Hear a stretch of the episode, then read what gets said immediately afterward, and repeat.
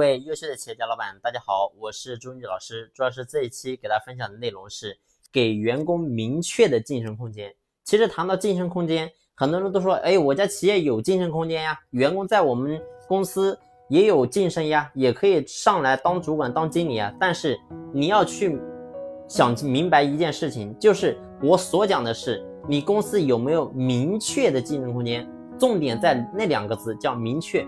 其实呢。你会发现很多公司，你所谓的晋升空间是不明确的。为什么这么讲呢？很多老板你在经营企业的时候，你会发现你所谓的提拔人才，或者说让下面的人上来当主管、当经理，都是靠什么呢？都是靠你的感觉来的。你感觉这个人的能力还可以，你感觉这个人的结果还可以，你感觉这个人的态度还可以，所以呢，你就把这个人提拔起来，让他成为公司的主管，成为公司的经理。但是呢，事实上你这么操作。你会发现对公司是没什么好处的，反而是有很多的弊病。你比如说，你看上一个人，你把他提拔起来，让他成为公司的主管，但是呢，你却忽略了其中他的一些同事里面，可能有一些人，他自认为我的能力比这个人还更强，那么我的态度也比这个人更好，那凭什么到最后他能够成为公司主管，他能够成为公司的经理，而我就不能呢？所以你会发现，最后得到结果是什么？就是。他会看咱们老板，越看越不顺眼。他觉得老板就是个瞎眼的，他就是发现不了我。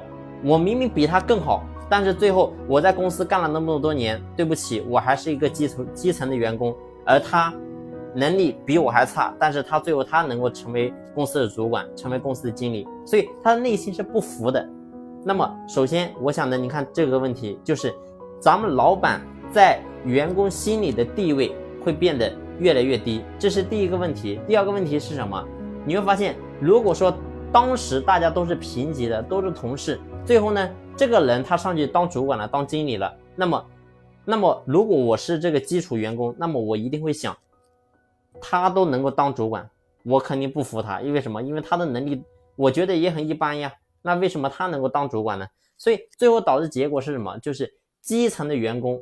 都会不服这个主管，而这个主管他去管理下面的一些员工的难度会变得非常的高。所以咱们老板记住，公司所有的晋升空间这些东西，你必须要文字化、标准化，你要把它给列出来，然后呢把它贴在公司的墙里面。那么所有的人，你只要达到这个标准，好，那你就可以上去当主管、当经理。如果说你不达标，对不起，你该下来就下来，你该上不去就上不去。只有明确起来的时候。咱们所有的晋升空间，不是说老板你一个人说了算，不是说你想让谁当主管就让谁当主管，你想让谁当经理谁就当经理，而是所有的一切都是靠制度来的，都是靠明确的文件体现出来的。只要你达标，你就可以上，不是说我老板说了算。而只有真正你企业形成这样的一套晋升空间的时候，你会发现所有的员工对提拔起来的主管、经理会心服口服，同时。咱们老板在员工当中的威望也会变得越来越高。